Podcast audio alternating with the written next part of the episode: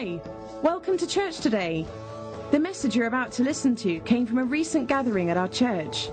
Be encouraged as you enjoy this message.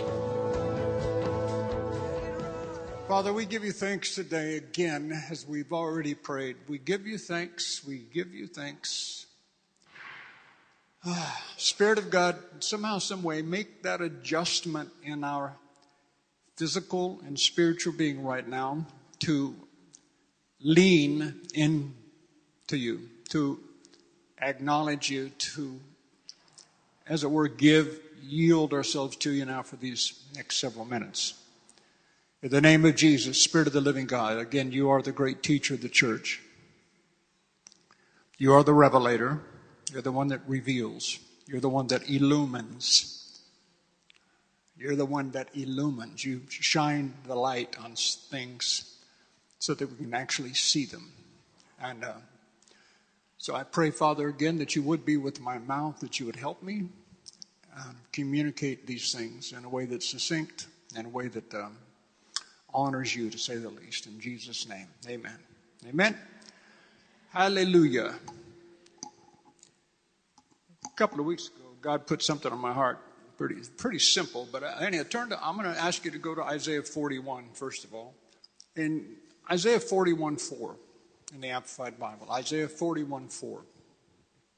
And uh, the prophet he's talking about, and this is basically talking just about God.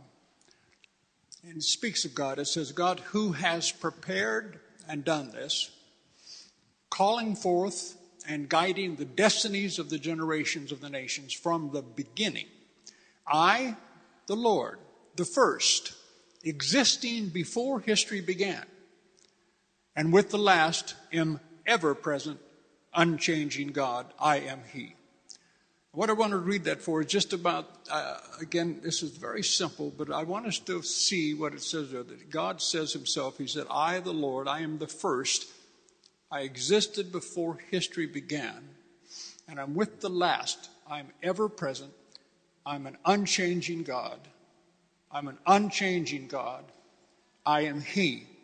And of course, in Malachi 3 6 is where it's God simply says, He says, I am God, I change not. I am God, I change not. Okay? I want to wanted to quote that first because what God was dealing with me about is just about the impossible and about how our vision, I don't, I don't, you know, help me. I don't know. I've got to search for the words to find it. I'm not being melodramatic. I really, really, really want God to manifest in our midst, okay? I mean, I really do. We could talk, we can teach for days and months and years. But I really, really want God to manifest. I want His glory. I want His this love that we just sang about. Uh, I forget if it was Lucy that just sang or whatever at one part we started saying, you know, I'm about I'm bigger. I'm I'm bigger than you somehow, some way, our vision of who God is and how big He is has to increase. Now, that's such a simple statement. But all through Scripture, God's people, the problem was that they allowed their God to be too small. And the Lord said something to me a couple of days ago, and I, I wrote it down. And simply, He said, "I cannot, I cannot have big faith if I have a small God." I cannot have big faith if I have a small God. And where I'm going with this is just again that somehow, some way, we have to really, I don't, you know, the Bible says we, we must believe. Only, Jesus said, only believe. Believe. And you know, honestly, in this Christian journey, that's tough because we can all mentally ascend, as they say, in other words, agree from the soul. Yes, I understand that. We need to believe. And, and at times we, we, we, with our best, with best intentions, we say, I believe the Bible, right? I believe God, I believe the Bible. But think about that statement. At least for me, God stopped me and said, No. He said, if, if you actually, if, Rod, you did actually believe me, a whole lot of things would be different. And I went, Wow, thanks a lot. And he said, No. He said, It's just an adjustment. He said, I'm just calling you, I'm calling everybody forward to a place where they really will understand that belief, belief is an exchange between heaven and earth that suddenly caused what heaven has to be catapulted to your environment, to where you are. And and he said something funny to me too. I was talking about. I said, "Well, I believe the word," and he said, "Well, that's part of your problem." He said, "You've been so busy believing the scriptures that you've ever so subtly didn't you, you you've placed more faith in the scripture than you have in me who wrote them." Uh, and it's, it's I know it's simple. Jesus said something similar, didn't he, to the Pharisees and Sadducees? He said, "You search the scriptures." Because you think in them you'll find eternal life, but it's they that speak of me. You know, we know that verse. In other words, he said, You guys are searching the scriptures thinking that you're going to find the solution in the scriptures. You're going to find an answer to questions. But he said, The Bible isn't about finding answers to questions, it's about finding Him. Right? And all I know is my vision of God, I think, I mean, I just confess it before God has been too small. I, I, I, I don't really comprehend how big he is. If I did, I really believe a whole lot of things would be different. So my my my strong prayer of late is to correct that somehow, some way, and just say, okay, Father, what do I do? Help me. I, I want you to be bigger in my life. So he just started me on a little thing, and of course I can't do all of this right, and share everything that he's been talking about in one session, but um, he started me just looking back at some of the miracles, just some of the miracles. Because again, it, like it says, like I quoted Malachi 3, I am God, I change not. Now, like I said, I can ask you, do we believe that? And we'll all say, yes, I believe. God is the same, I never change. But again, that's where we have to pull back a little bit and say, but do I really believe that? Do I actually believe God doesn't change? Because if that's the case, then when we see what God has done all the time for his people, we have to be able to say with God and with his word then that God who did that then is the same God. Therefore, again, I know it's a similar, it's a common statement we make, but if he did it then, he surely can do it now. So why was he able to do it then? And why does he seemingly why isn't why isn't it happening now like we like we'd like it to happen? And when it's all said and done, even with the grace that comes in the New Testament, it does still come to the fact that again we don't really believe. That's why the guy who had us, remember the guy in Mark nine who came with his son who was um, had a, uh, a, demon spirit, a foul spirit, and when and um, he cried out to Jesus, said, Jesus, he said, if, if you will, he said, heal my son, deliver my son. He said, uh, and he said, the Lord said, well, if you believe, all things are possible to them who believes. And he said, well, Lord, I believe, help thou mine unbelief. And um, it came from him, not from God, but it, it's, it, I'm just saying, so I started saying, Father, help my unbelief. Help me get rid of it. Help me really begin to believe. And I'm one of these guys, and I have an incredible imagination. Hallelujah. Thank you, Jesus. I do. I have a big time imagination. Sometimes it freaks me out in my dream life. I have the strangest, weirdest dreams. You don't even want to go there. But I have this imagination, and He, he wants us to begin to use that to cultivate our vision of who our God is. If He is our God, if we actually be God, if He if He is our God, then we need to simply serve Him as God and do and keep being honest in front of Him and saying, Help me to find greater alignment with you, or whatever word we want to use, so that we might see you, that you really might manifest yourself in our behalf. Oh God, please do that. I mean, really. And like we just sang about to actually believe the love. Man, what, what kind of love is this? I mean, you know, this love, you know, we sing about it, but even this morning when I sing it again, just it just strikes me so much that the God of all creation actually he, he loves me, and He will never forsake me. And uh, and I, it's weird with me lately. It's like, forgive me for putting my shoes up here, but I feel more comfortable. I feel like I'm on a Harley Davidson again.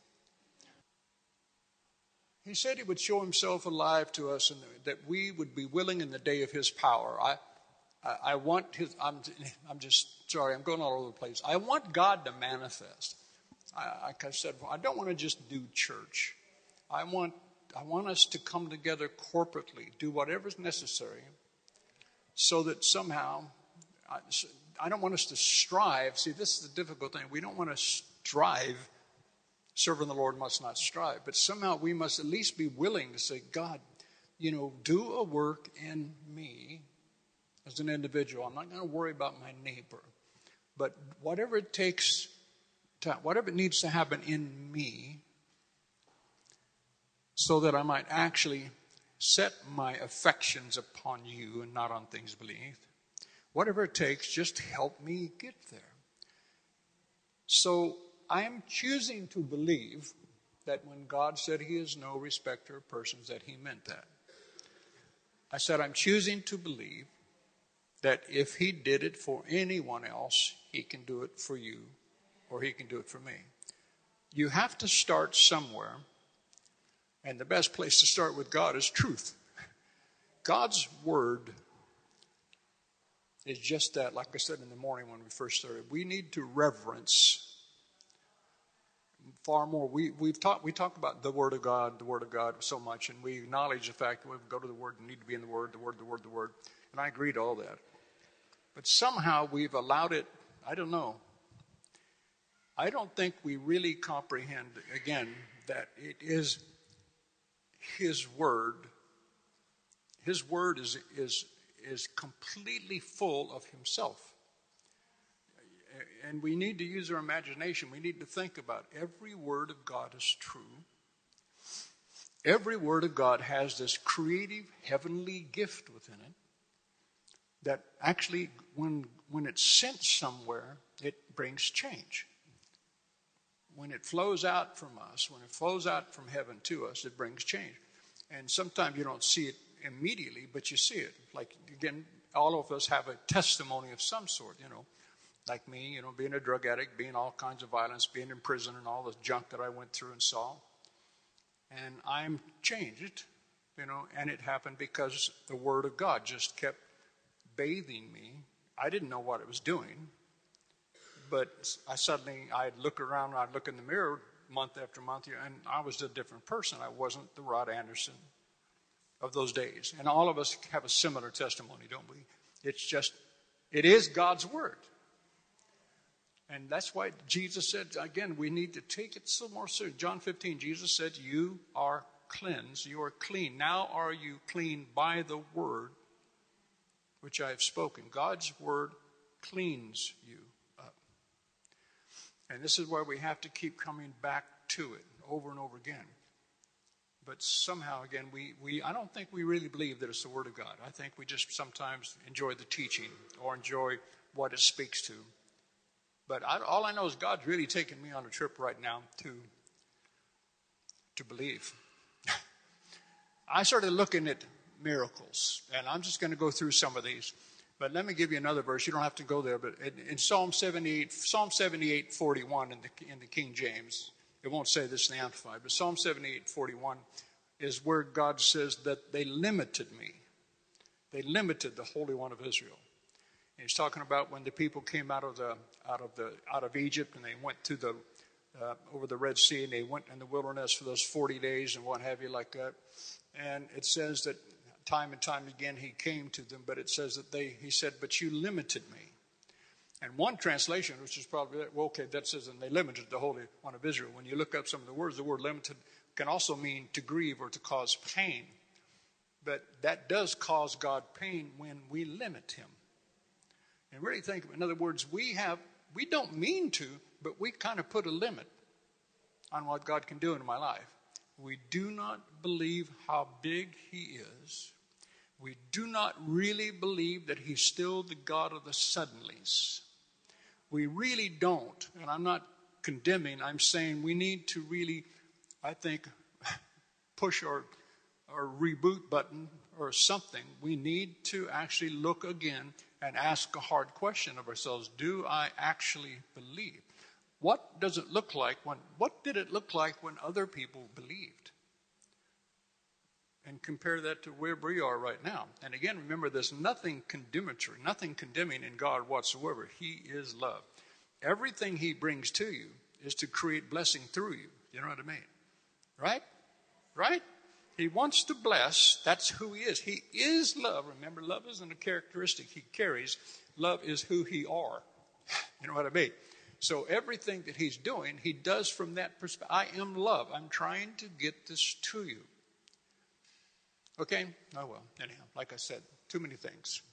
Um, can't even read my notes up here. So, in John uh, 3.30 is where uh, John the Baptist spoke about Jesus coming to be baptized, and he made that simple statement where he said, He must increase, and I must decrease.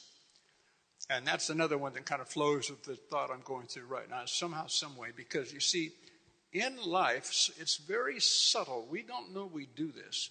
Sometimes we're, now hear me, you know, like the verse says in Matthew 6.33, we all know it, seek ye first the kingdom. Then everything that you have need of will come to you, but you seek first the kingdom. But he must increase, but we must decrease. But what we really do, we don't mean to, but we really work hard at fixing ourselves. We really work harder than we realize at being, not, see, don't miss it. You got to get this. We're working hard sometimes to be a better person. That doesn't sound bad, does it? But when you think that through, you're putting your attention on you. You hear me? You're putting your intention on you increasing. I need to do this more. I need to work harder. I need to stress more in this area. I need to write more, pray more, sing more. I, I need to better myself. And again, that's not wrong, but it can be wrong. If you're more intent upon your own increase, because if you're intent on your increase, you're not intent on his increase.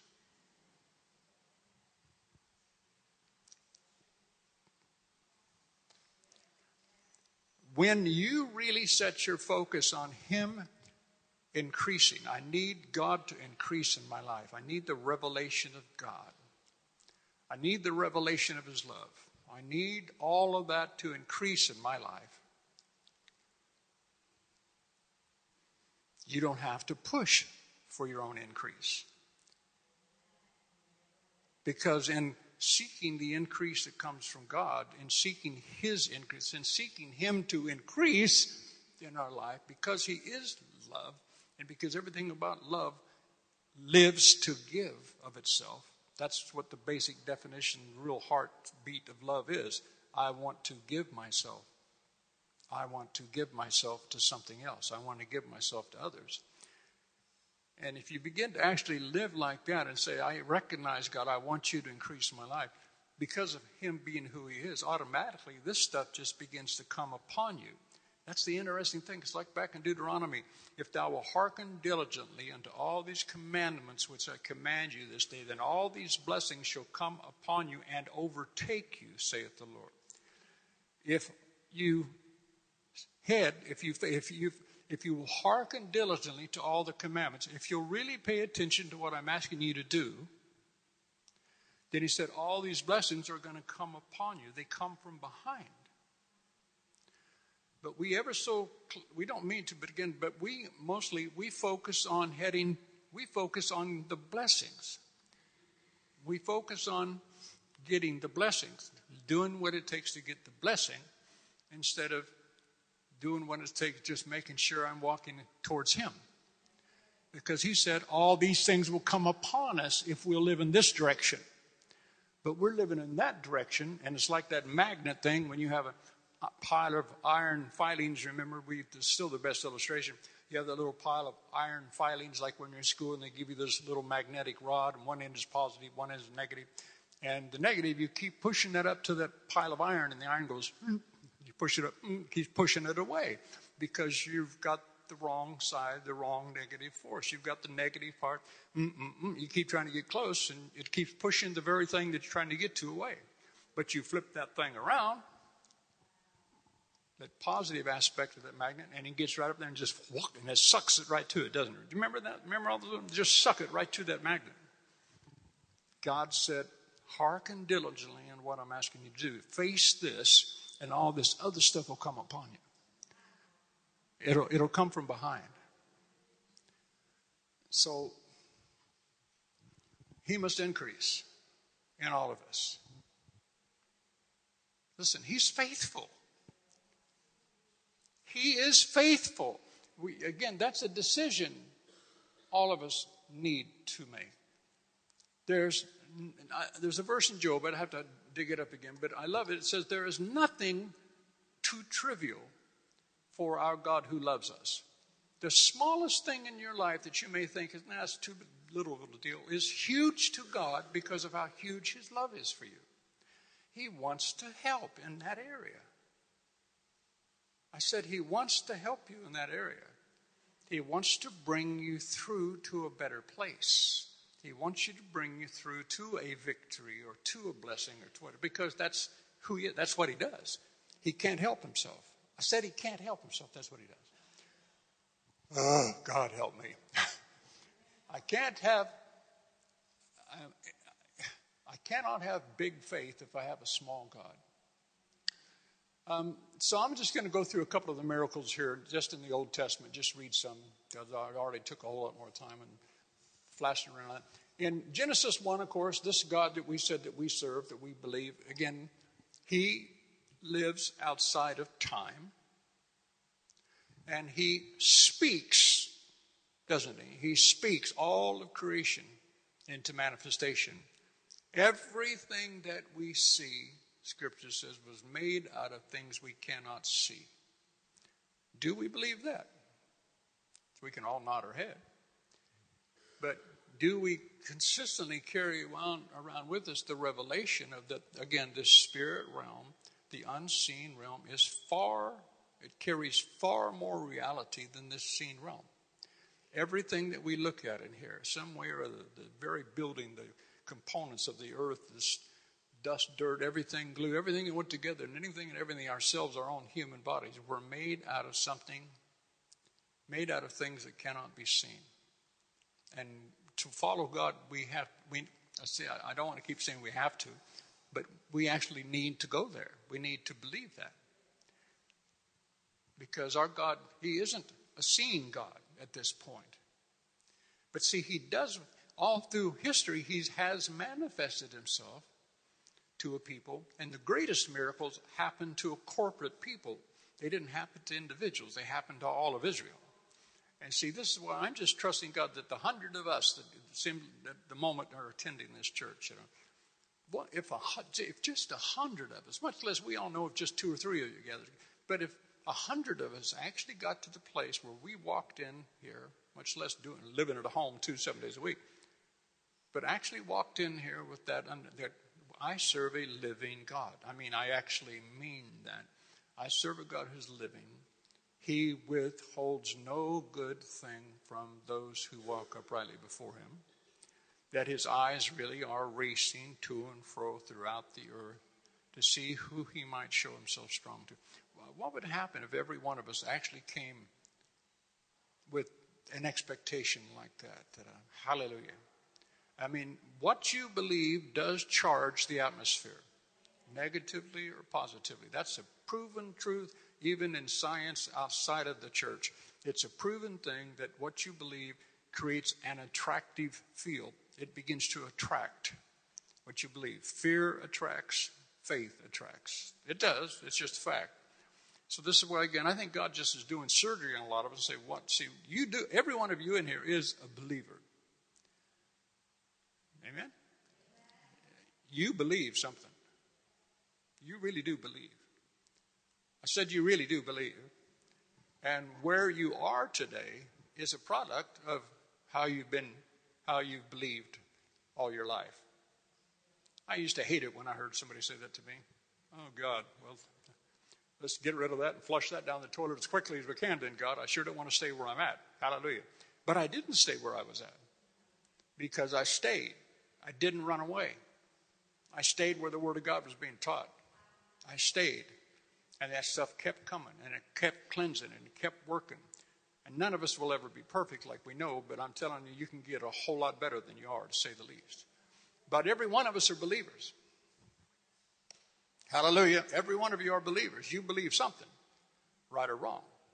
But you believe, and what you believe manifests because that's a spiritual law. Faith works. So if you have faith even in the wrong direction, well, it's still faith because that's how faith works. You believe. So stuff starts to happen. I'm just saying, I want us to get honest before God and say, God, help me. Help me understand then what to really believe. Help thou mine unbelief. Anyhow, uh, miracles. God speaks all of creation out. To me, that's pretty heavy in itself. I serve a God and who spoke everything into creation. And, you know, we could go off in 14 weeks of teaching about the words of our mouth. That's still what we have, what we possess as we're men and women created in the image of God. And therefore, our words carry creative power. But that's a miracle God. In, let me just go. In Exodus 14, of course, God parched the Red Sea, right? And like I've always said when I teach on that from Exodus 14, I always tell people, you know, if we were to go out to go to Margate today or wherever, go over to somewhere by the English Channel, and instead of taking the train from, you know, uh, London, we not taking a ferry, we go over there and we all go together as a church and a couple of coaches. We get out, we all walk over there I gave I give David Powell a staff, and I said, David, stretch that staff over the sea, and he steps he stretched it out there, and the whole you know channel opens up and sits on one side, stands the wall on one side. I mean, again, that would be a different Sunday service, like I always say, right? But you know, we we don't really. You've got to meditate in this stuff until you see it. Do we serve a God that can part a sea? for his people when his people need to be delivered. And this is something that works through almost every one of these miracles. If God's people need help, God shows up. I'm, I'm, reading through the whole Bible again, and I'm up to the, just towards the end of Second Samuel right now. And it just, you know, and Israel screws up t- every time, every time, every time. We're reading through all the judges, you know, da da da da da, judged Israel, and then Israel fell and went ahead and, you know, served other gods. But then they cried out, and then all this crap happened to them. And it says, then they cried out to God, and God heard them and delivered them. Israel failed again. They cried out to God, God came and delivered them. Israel fails again. They cry out to God, God delivered. I mean, when you, you just think to yourself, when will people learn? I mean, over and over and over and over and over. But God delivers his people, and this is in the old covenant. You know what I mean? when they actually cry out to him. So anyhow, he parts the Red Sea. To me, that's a pretty big miracle. But do you see it? And um, of course, the Exodus 16 is when he fed. These are two million people, and again, he feeds them every single day, except Sunday because he gives twice as much on Saturday. But he feeds them with this stuff called manna, right? I mean, every day he made provision for them in the desert, in the wilderness. Of course, then they wanted something other than manna. They said we need some flesh sometimes. So God causes, can you, you know, there's two million people, tons, tons, and picture how many trucks it would take full of quail to feed two million people until the flesh ran out of their nostrils. Yuck, is that a horrible picture? What? But God said, You want flesh? Here, have it. And, you know, tons of quails flew into the camp of Israel and fell, and they ate quail till they, you know, you wanted flesh, you got it, dude. I mean, but it was a miracle. God said, okay, I'm going to bring to you, you know, 15 billion quail and plant up here. That's, that's a bit of a miracle. God can do that. It reminds me, oh, oh no, I don't want to go there. take too much time. Never mind. Um, in, uh, in Exodus 17, uh, when God speaks to Moses, a rock, he speaks to a rock. Well, he's supposed to speak to it, but sadly he struck it with his, with his staff. A rock, out of a rock, out of a rock comes enough water to, thir- to quench the thirst of over two million people. There's no water anywhere, and he walks up and goes, bonk. And water comes that feeds and gives water for over two million people. I mean, that's a miracle. Isn't that a miracle? Right? I mean, right now, you know, if I asked Julie to go up there and kick that speaker, then, you know, 14,000 gallons of water flush out of it real quick. Again, That would you would go, wow, that's heavy. That's quite a trip. I mean, he's not dynamo. I know you guys watch Dynamo. But I'm just saying it's a miracle. Number 16, God opens up the earth to swallow the rebellious to Moses. That would have been a church service. I said, that would have been a church service. You know, all these guys, the sons of Korah, everybody comes up and says, you know, we don't want Moses to be a leader anymore. Who do you think you are, Moses? Set yourself up. I mean, we hear from God too. We know how to prophesy too. And Moses and Aaron fall on their faces. They're basically saying, don't do this. Don't do this, dude. You understand you're not coming against us. You're coming against God. But they continue to rebel and rebel and find. And God says, listen, those are you that are with us. Come on this side. Those of you that want to stay with Korah, stay on that side. I always think about it like right now in this building, you know, and he said, if these people die by a method that's ever been seen before, you know, he said, then it's not me. But if they die a death that's never been seen before, it is because of God. And, you know, and boom, the whole earth opens up.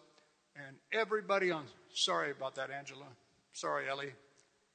Sorry, Astrid, Lucy, David, all you guys. No more band. The earth opens up and everybody on that side is swallowed alive. It says swallowed alive into the bowels of the earth. That would be something I would remember. You know, and it cracks me up because the next verse in the next chapter says, "And on the morrow they rebelled, they they murmured and complained against Moses." Did you do you really understand what does it take to? They see this earth, the earth opens up and swallows twenty some thousand people for complaining against Moses, and the next morning they complain against Moses.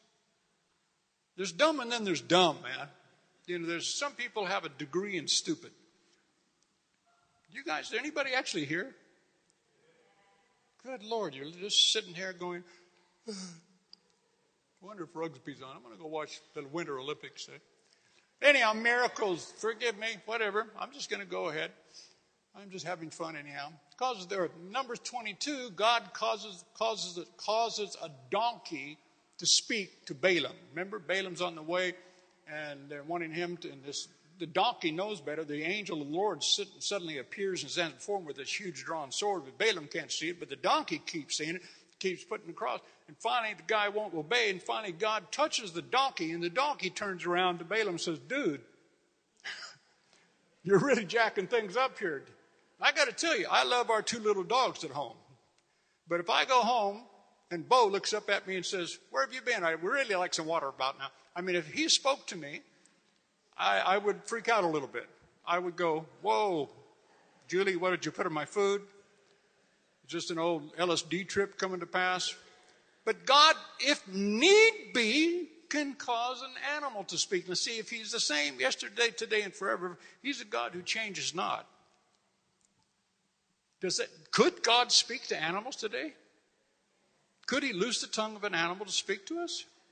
Could he? Nothing. See. I'm, like I said, unless you're as a little child, God, I, God could probably open the mouth of a fish. He could come up and go, eh, eh, Angela, you need to do this. Angela would go, cool. And Angela would come and tell us, a fish spoke to me the other day. And we would all pray for Angela. But God, is he the same yesterday and today? If, he, if I am God, I, could, can, could he speak to an animal? Can you believe that that's possible? Well, see, we can nod our head, but we don't really. I'm just saying, I don't think we really do. I don't think we really believe that he, that he would part a sea for us today. I'm trying to get us to a point where we say, you know what? I can have faith for the impossible. You got to hear me right now. I can have, I, in Jesus' name, am going to quit putting limits on how you work, on how you want to do this. Somehow, some way, I'm going to yield myself to you and simply say, I believe. Remember a while back, I shared with you, Julie and I had watched this old message from um, Jesse Duplantis, and when he shared about 11, Mark 11, 24, 23 and 24, when he got to that place, he said, You know, what we do, sadly, though, it says, you know, Jesus said, If you will say unto this mountain, Be thou removed, be thou cast in sea, and shall not doubt in your heart, but shall believe that whatsoever things you say will come to pass. You will have whatsoever you say. Then he puts the law in motion and says, Therefore I say unto you, what things soever you desire when you pray, believe. And he said, but put a line right there. Don't even worry about that. He'll that you'll believe that you know that you're going to believe that you receive the things you pray for. He said, where, where God wants you to draw the line, he just simply said, when you pray, believe. He said, but what we do is this. If, say, we pray, we want this mountain removed, whatever that mountain, my mountain of debt, whatever it is. And the moment we say, okay, I believe, but what we really do then, our head goes into work trying to figure out how that's going to happen. How's this going to happen? How am I going to meet somebody like our singers and our musicians that are producing albums, stuff like that? You know, how is it ever going to happen that somebody's going to actually hear my music or hear my stuff who will appreciate it for what I believe it has? And, you know, or the books I'm writing or the screenplays or whatever, whatever the gift is that you have so magnificently within you that every one of you have. How's it going to happen? How's it going to happen? How's it going to see? Then you haven't believed. A lot of people say, Well, I, I'm believing God. Think of the terminology. Listen to the semantics. In other words, the word usage itself. I'm believing God right now for this. If you're believing God, that means you're still in the act of believing. That means you haven't believed yet. Do you catch that? You haven't actually believed with an ED at the end. It says you're in the process of believing. Well, that's not faith. You hear, you've got to catch that. That's not faith. That's not what the Bible teaches. When you pray, believe. But man, that's hard on our human nature because we want to figure this thing out. God wants us to learn how to release something in His hands for real. I give this to you. And I actually don't have a care now because it's in your hands. And you do all things well. I'm just going to let you do it. And people will call you irresponsible. What are you doing about this? What are you going to do about this? What are you going to do about that? Well, I'm not doing anything because it's in God's hands. I've done my bit. I've put it on Him, and I believe. Well, how can you say? It? Well, because I do. I believe. Now it's tough, but we can get there because our God is a God of miracles. But we have to start to believe that He's that big. hallelujah. Anyhow, God causes the donkey to speak to Balaam. Joshua 4 15, God parts the Jordan again for his people. That's a miracle. Uh, this one is heavy. Joshua 10, verses uh, 12 through 14.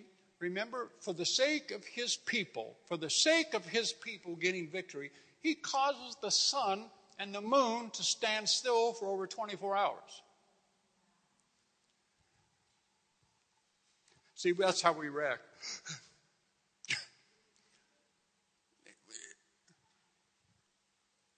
God created the sun and the moon.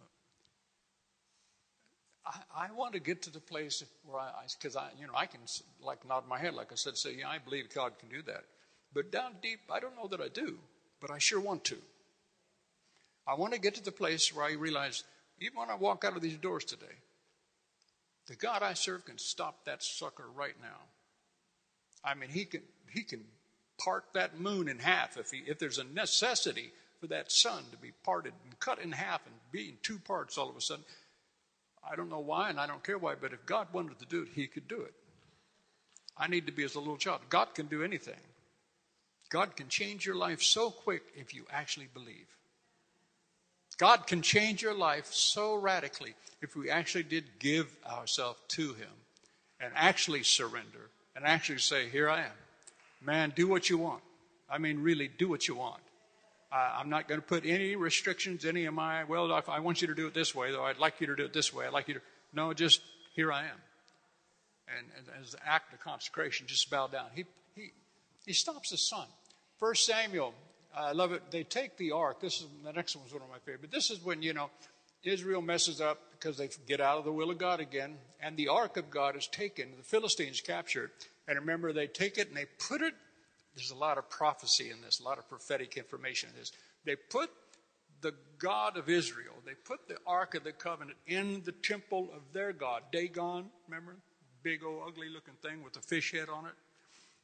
And they put it in there and they come up the next morning and they go in there and Dagon's fallen over on his face.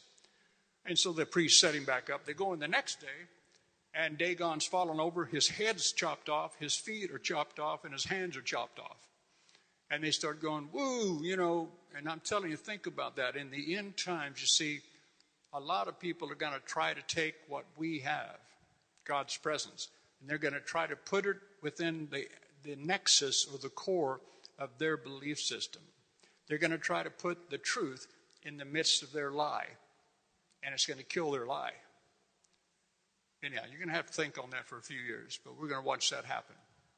Anyhow, he so God causes all that to happen. Then the next thing, but I love this. So they get they get to freak out and they say, "Well, let's get rid of the ark, send him to Gath." So they put the ark and they they take the earth, ark and they send it to Gath. But God, it says, puts a curse. The next one, this is, it puts a God sends a plague of hemorrhoids. This is one of my favorite ones. God sends a plague of hemorrhoids on them. They freak out, and so they send it to the next city, to Ekron. God sends a plague of hemorrhoids. And I don't, you know, I don't want to be rude, but I got to read you what I read about the word hemorrhoid, what it means. It says, and I'm not trying to be rude, but it says the word means the disease caused the bleeding piles, which was reportedly, oh, which, sorry, sorry, I can't hardly see. The word means the disease caused the bleeding piles, which, which apparently was accompanied with dysentery and bloody flux. Listen to this, forgive me now, and an ulcerated anus. Now I'm just saying, haven't you ever wanted to pray that on your enemies? Honestly, could you imagine all this? I mean, we're talking about 50, 100,000 guys. God says, You want to take my God in your midst? Tell you what, check this out. Mm-hmm. I mean, I think God has a sense of humor. Have some hemorrhoids, boys. Can you imagine all, all these guys walking around? Don't sit down. I'm sorry, but I, forgive me, but in my imagination, I try to picture that. Hundreds of thousands of dudes, all with hemorrhoids, all with bleeding, you know what. And uh, I, I serve a God who would do that to my enemies. See, and the devil thinks he's going to have all this glory in the end time. I said, the devil thinks all of his stuff, all of his deception is going to be a big deal. Do you understand our God can just go poof and upset them boys so bad that they can't move a muscle, that anything they do will be in pain because they'll be outside of God, because they're daring to touch God's people. They're daring to touch God's people. We are God's property. Anyhow, I love that one, so forgive me, but I thought that was funny. 1 Kings 17, 1 to 6, God feeds Elijah bread and meat by ravens. I mean, he has birds bringing cheeseburgers. That's pretty cool. I mean, really. Could he still that? I mean, could he still do that today? What would happen right now if you know everybody's hungry and the door opens, Deji opens the door, and a whole flock of doves come in here, all holding a little bag from your favorite restaurant? I mean, just picture it. Drops this McDonald's bag right in the lap of Angela. My wife wouldn't like that. Okay, a beautiful French restaurant brings in some fish and some vegetables and drops it in the lap of my wife with a beautiful. I mean, honestly, you know, see, we're, we're, we're playing like we're kids, but could God, could God do that? But see, your head starts to go, well, that's stupid. Why would you ever think that? Don't be silly. I'm not being silly. I'm, I'm actually learning to use my imagination. I'm learning, I want to believe that he can do anything because he can do anything. I said he can do anything. But see, it's do you believe he can do anything? I want us to get to that place again where we really believe. Anyhow, hallelujah. Remember, you got to love me or you will not go to heaven. I like this one too. First Kings 1846. This is when Elijah God speaks to Elijah, and I forget who it is that's on the chariot, what have you, but Elijah outruns the chariots with the horses all the way back to, to Jerusalem. I like that one. I think, like right now, thinking about it, if we went out to whatever one of these racehorse places where the racehorses are, like, I can't even remember. What's the name of one of the tracks around here? What? Well, yeah, Ascot. So let's say we all go to Ascot, and God suddenly falls on Mike Powell, all right? And here's all these horses that run, the gate goes ding, and then, and suddenly here comes Mike. I mean, I mean, just can you picture him. Like that, those legs flying, man. And he runs past all those horses. That's cool. I'd like to do that. Hallelujah. Wouldn't you cheer him on? Go, Mike. Go, Mike. Check him out. I don't know if he'd give him, give him a trophy or not. But I'm just saying, could God do that today then? Where am I going? Can God do that again?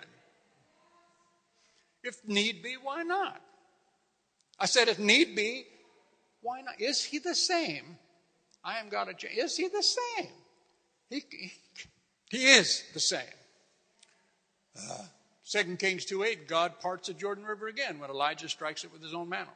2 Kings 4 18 to 37, God raises up the Shunammite son through Elijah, resurrection. I mean, the, guy, the kid's dead. 2 Kings 19 35, the angel of the Lord, I, this is a trip. Angel of the Lord destroys an entire army of the entire army of Sennacherib. This angel stands in the middle of the field and it says he kills 185,000 people. Can you imagine the bloodbath? That people would dare to come against his people. I said that people who would dare to come against his people, he is ready to single handedly come down and wipe them out. And listen, listen see, I, I would, you've got to get, this needs to be in you right now because of what some of us will face in the next few decades. You youngsters in particular, you're going to see, you know, it's an incredible manifestation of evil. The evil's going to get worse and worse. But you got to remember, it doesn't move God because God knows the end of the story. And we need to know the end of the story. We need to believe, listen, that's okay. Whatever they bring against us, hey, God's for me. God is for me. God is for me. And who can stand against me? See, a lot of people will just, they'll start crying and they'll freak out. But that's why so many, like even under Nero in Rome, remember, they couldn't, the, the people of Rome, some of them, they could not comprehend why these people died singing songs with smiles on their faces when these lions attacked them. They, what kind of people are this? What God is this that they serve that they stand there unflinchingly when these hungry beasts come and destroy them, and they're still singing. They have records about they were singing to God while the ant, while the lion was eating their body, the lower part of their body, that they were still singing to God. and we say we believe. You know what? I, am not, I'm not trying to condemn. I want us to know He's the same God yesterday, today, and forever. Second Kings 20, God uh, this is a trip. When Hezekiah was dealing with Hezekiah, when Hezekiah begins to pray and stuff, that God would heal him and God gives him another 15 years. But he says, Well, how will I know that you'll do this? And basically, God, listen, God causes time, the sundown, He causes time to go back 10 degrees. He causes time to go back. He causes time to go back for one of his servants. He, he causes time to go back. See, that would be good for a lot of us ministers. We'd have got more time to preach. But he causes, he can cause time to go back. What would happen to say you were, I don't know what, some place where you knew that you knew that you knew that everything you had was dependent upon being here at 315 or whatever it was. And man, it's 320 and you're not there. And what happened if you put your hand up and God so loves you that all of a sudden He turns all time back and it's only 2:30? Uh, uh, anyhow, to me that's cool. All right, I'm just about done. now, those are just a few of the miracles, right? Those are just a few of the miracles God worked. How many of you still awake? Everybody here still awake? Okay, just you got to love me. Remember, you will not go to heaven. God has spoken. You will not go to heaven if you do not love me. But here's all these verses, just some of them again about impossible. Matthew 17, 20. And uh, they came, and this is that Matthew's version about why the disciples say why we couldn't cast out this devil. And he said, Jesus said unto them, because of your unbelief. For verily, word verily means truly, you know. Verily I say unto you, if you have faith as a grain of mustard seed, you shall say unto this mountain over here, he points over there, remove hence to yonder place, and it will remove and nothing shall be impossible to you. Right? Right? Said, Everybody say nothing. Nothing shall be impossible. Mark 9, 22, 23, similar passage. And the, the guy's father, I've already referred to this, the guy whose son was uh, had a demon. It says, and he, it has often, this spirit has often thrown him both into fire and into water, intending to kill him. But if you can do anything, do have pity on us and help us. And Jesus said, You say to me, if you can do anything, why all things are possible to him who believes. Luke 137, the whole thing about the angels speaking to Mary. And Mary wonders how this is going to happen. And the angel says, For with God nothing is ever impossible. And no word from God shall be without power or impossible of fulfillment. No word from God shall be without power. When you take some of these words next time and you apply them to yourself, have that in your spirit. No word from God shall be without power or impossible of fulfillment. In Luke 18 27, but he said, What is impossible with men is possible with God. Amen? Now Ephesians 3:20 is the verse where it talks about that he is able not only to do what we ask, but he's able to do super abundantly, far over and above our highest prayers, dreams, or hopes or aspirations, right? And, and then I'm, I'm actually going to finish. I know this hasn't been whatever, but I want to read this verse. Just a simple verse. And, um, and where's it? Galatians 4, 431. Let me see if I can find it. Yeah, right here just 431. And Paul's talking to the people of Galatia. And he finishes this part of the chapter and he just says this. Actually, can you put up Galatians 4:31? Look at this. So, brethren, first of all, how many of you were born again in here? Denise, put your hand up. At least attempt. Is it up? David, put her hand. There. All right, praise God. So, brethren, we who are born again, listen. We are not children of a slave woman, the natural, but of the free, the supernatural. We are children of the supernatural. Just say that to yourself. Close your eyes right now and say this with me. I am a child of the supernatural. I am a child of the supernatural. And you are. I said, You are. So the supernatural is where God's going to lead us and take us and get us used to believe, get us used to living there. We're going to start living where He's called us to live in the supernatural. So what do we have to do? We have to again declare war on unbelief. Somehow, some way, we have to, as individuals and as a church, and you know, I'm praying churches, but as a church, just declare war on unbelief and begin to believe that God can do what He says He can do. You know, I was really blessed this last Sunday when I went when they asked me, "Would you taught there at Hemel Hempstead on Saturday?" And I was there on Sunday, and I hadn't seen him in a long time. Good friends, Brian and Dolly Boggins, and. Um, and anyhow, I went there, and they were sharing stuff. And when they introduced me, they talked about how they re- they brought this guy up and two guys up to share what had happened when I was with them the last time, way back when. And it was a three day camp, and you know, I'd forgotten all about it. But they shared about how this, I think I've shared some of this with you before, but the father was there again about they had, she, they had, he had this daughter. I don't know what the name, they, the name of some condition. It was incredibly rare. This 17, 18 year old girl, I think she was 17 years old then, had not been awake for over two and a half years. i had not been awake. Really strange. Somehow they, they had to feed her intravenously and all this stuff. And they took her everywhere, but they brought her to the same. I was teaching the Love Walk way back when. And was, I'd been teaching the Love Walk for two days. And Brian, the pastor, told me about this guy, and he was one of his associates or elders. And he said, and he brought him in. I said, Well, what's this all about? And the guy was trying to explain, You know, I can't figure that out. What do you mean? She hasn't been awake for two and a half years? What? What? You know? And anyhow, and I said, Is she here? And she said, he said, yeah, yeah, she's downstairs in one of the rooms. We've got her down there with a friend that's caring for her. Just, we have to be with her all the time. And I said, can I go see her? I wasn't trying to be super spiritual. I didn't do anything super spiritual. But I walked down there, looked at a lovely young woman just laying in this bed, you know, pulled back with some wires on her. And um, I said, can I, can I, do you mind if I sit on the bed next to her just for a minute? They said no.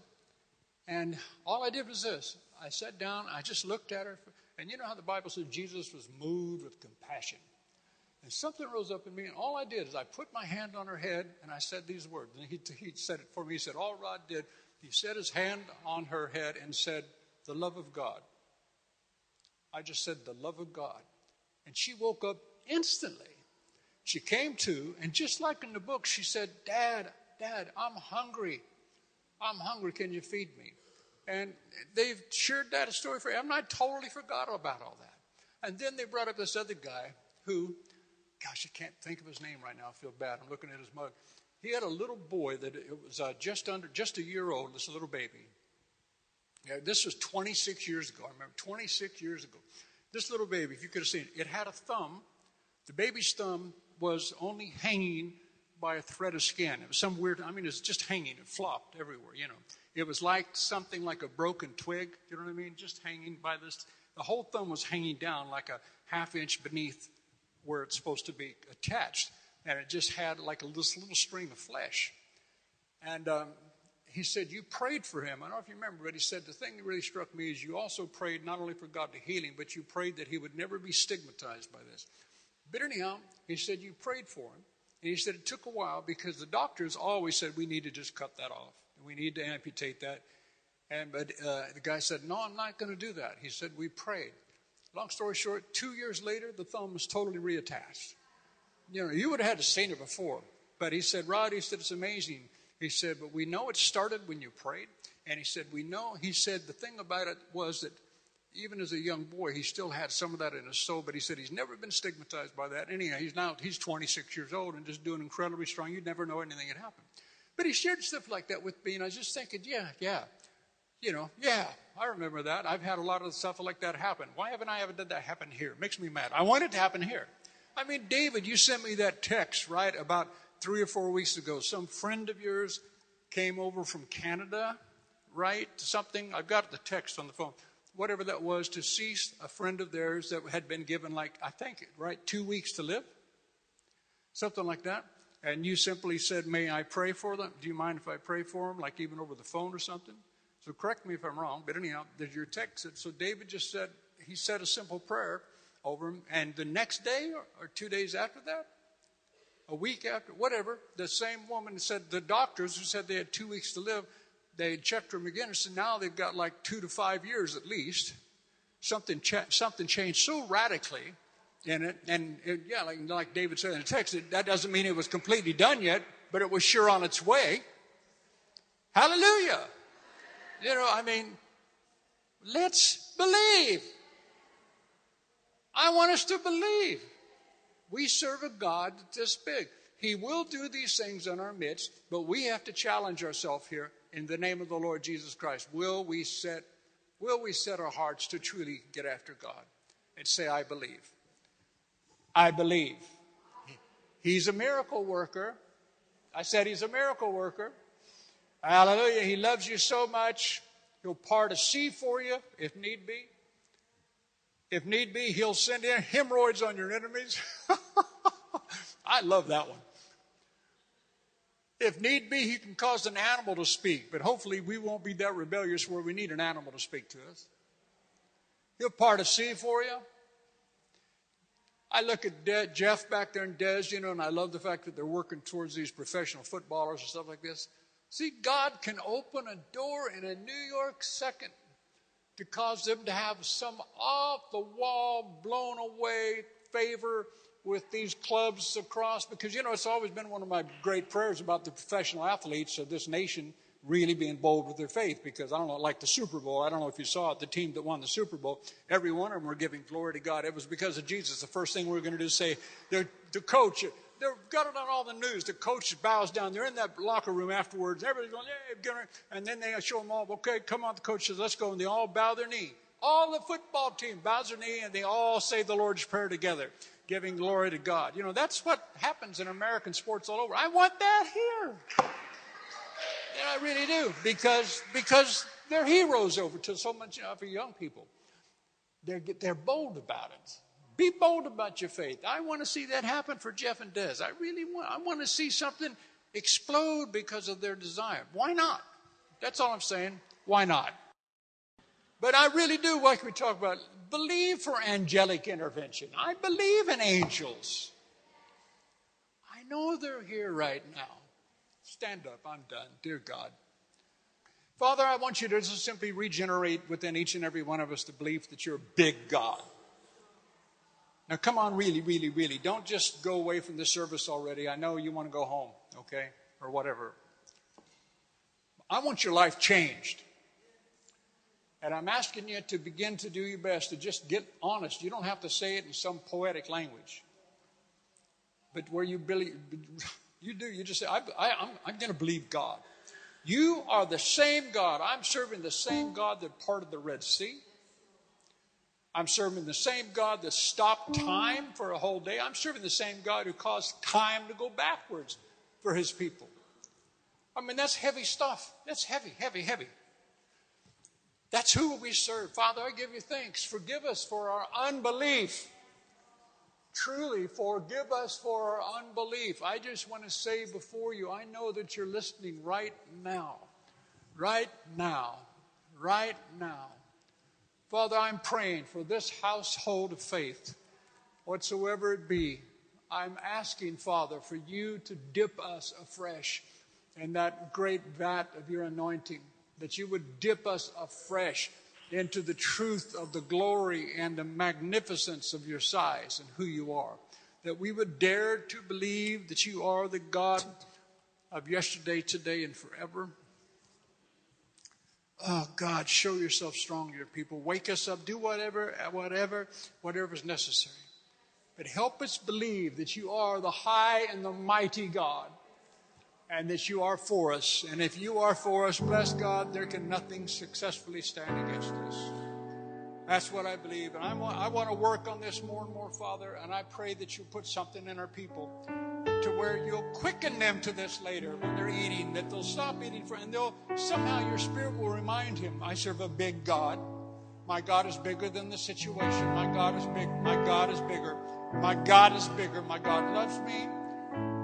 He will not do for one what he won't do for another. He'll do this for me. He'll do this for me. He'll do this for me. Amen. Amen. We believe you've really enjoyed this message. For further information, visit www.commonwealthchurch.org and feel free to join us on any Sunday